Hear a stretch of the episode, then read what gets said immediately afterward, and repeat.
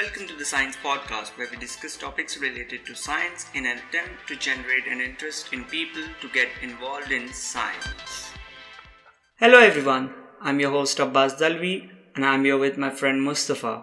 Today, we're going to talk about space and human exploration. Uh, hi, everyone. So, Abbas, what interested you the most about space? Did you always wanted to become an astronaut since you were a kid? Yeah, like most of the kids, I always wanted to become an astronaut, but uh, honestly, I didn't know how to become an astronaut, like what to study and how to enroll in the programs and stuff. But I guess it was because of the lack of knowledge in our society, I should say. But uh, yeah, if you like read about science fiction and space, it's very fascinating how it indulges in you and how you it molds you actually because the topic is very interesting. And i don't think so if any uh, if anyone who has read about space like in their childhood didn't want to become an astronaut. Even if you talk about interest in space i always wanted to gift myself an expensive telescope to stargaze and stuff.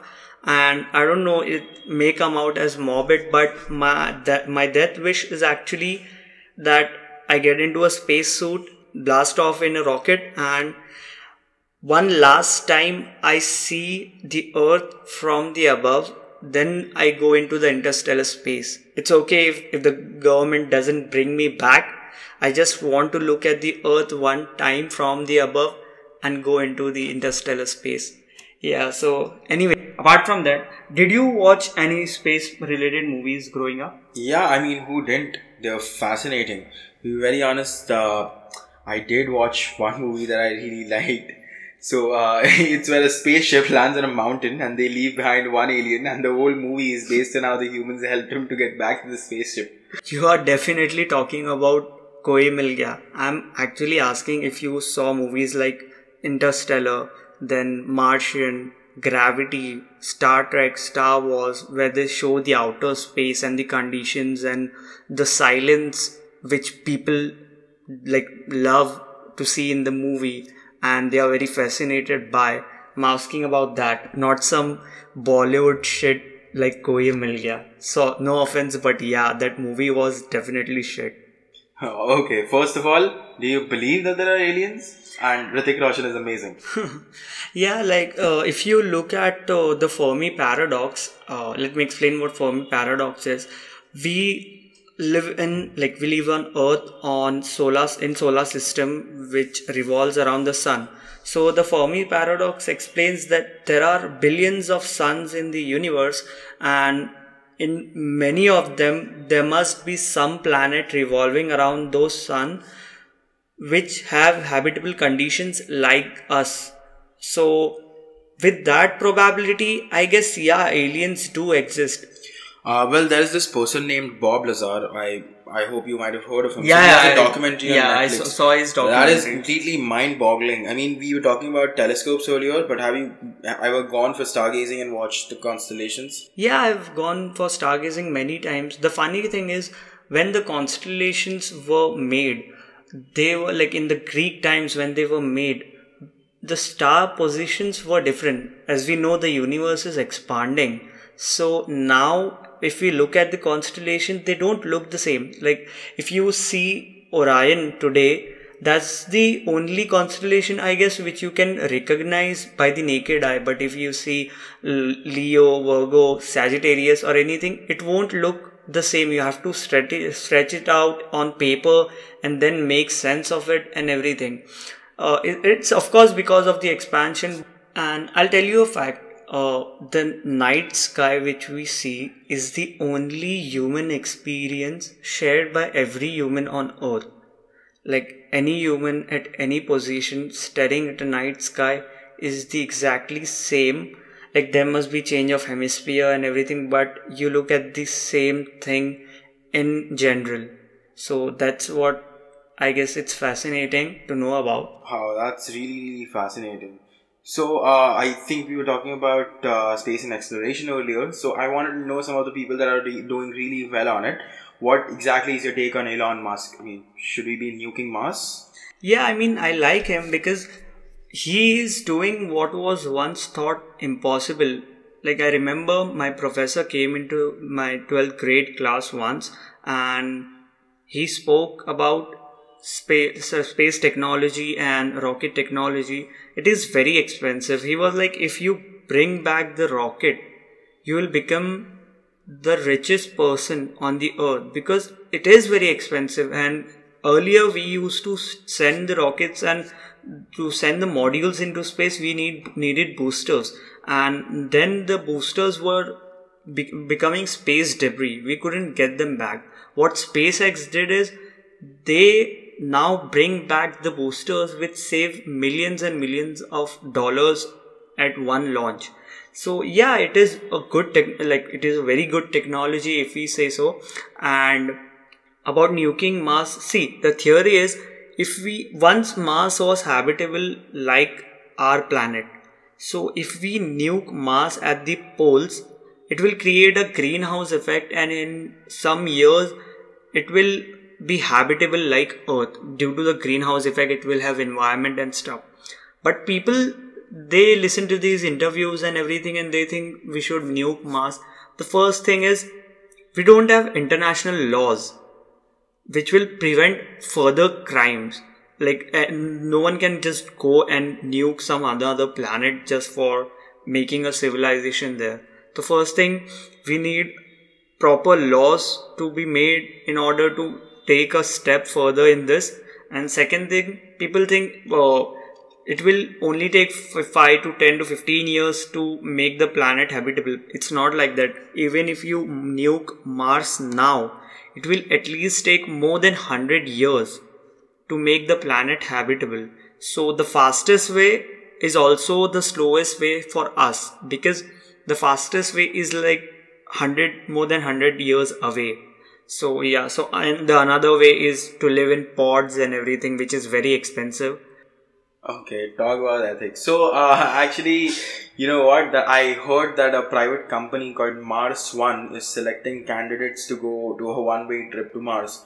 So, like you mentioned earlier, you always were interested in going to space. So, would you be interested in going to Mars and not coming back? See, I would be interested in traveling to Mars, but you have to look through the journey. It will be like more than two years of a journey where you can't come back and you will be sitting into a rocket and everything and the anticipation, the risk, and also the training which goes into becoming an astronaut. An astronaut is very hard.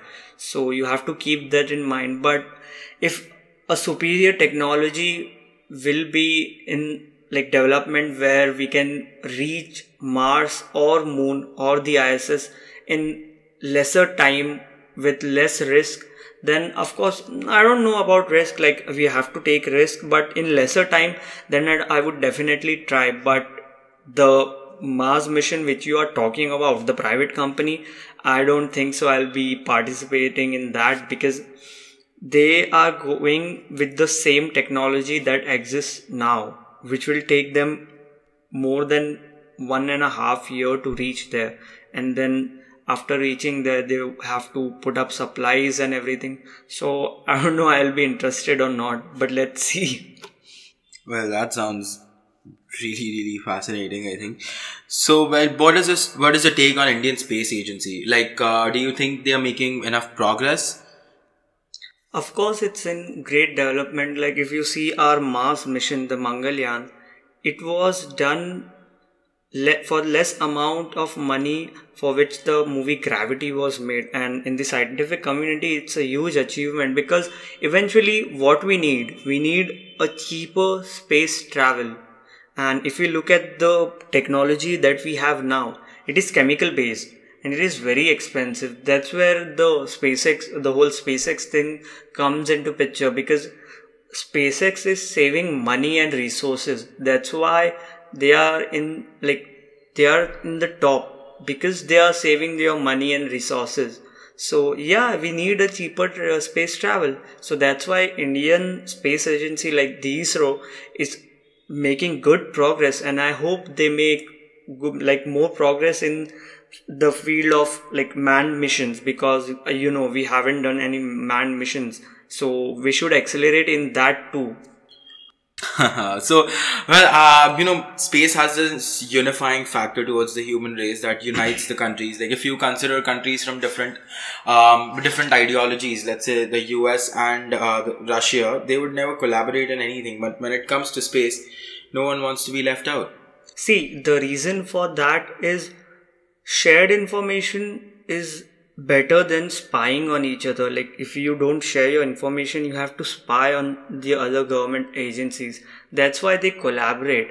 And if you look at iss hubble telescope and many different things which we have sent in space many nations have collaborated and put in effort towards space travel. Because this story always amuses me about the space race because when Germany developed the V2 rocket, it was meant to be blasted off to US, but instead what they did is they just stood it up straight and sent it into space. That's where the space race started. And since then, look at where we have come now.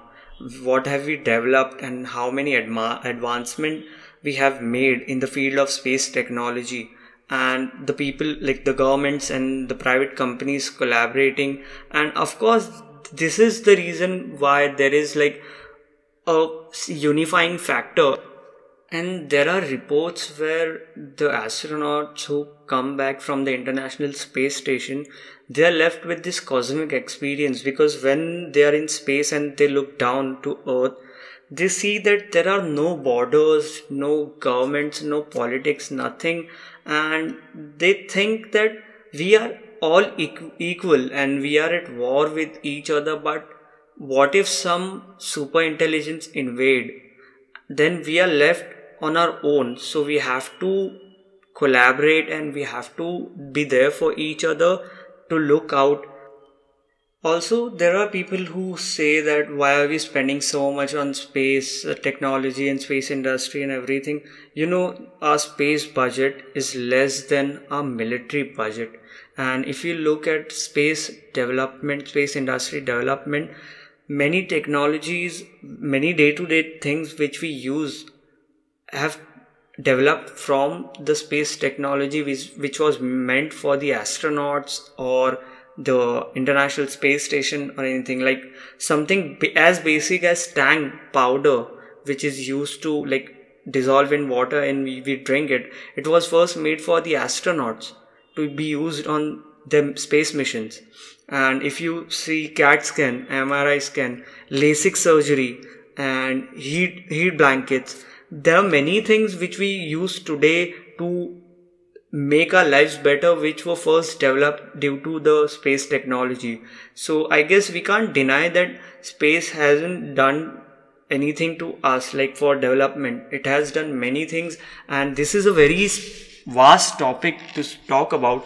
I mean it will take hours and hours but i guess we just wanted to give an idea about what space like the developments and everything about space and human exploration till now and i think we have covered everything we wanted to so we'll see you guys next week with another interesting topic till then take care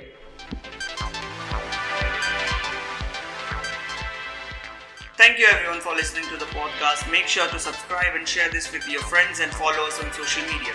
If you have any questions, ideas, or want to collaborate with me, you can drop a mail by using the link in the description. I'll see you next week with another exciting podcast. Till then, keep exploring and take care.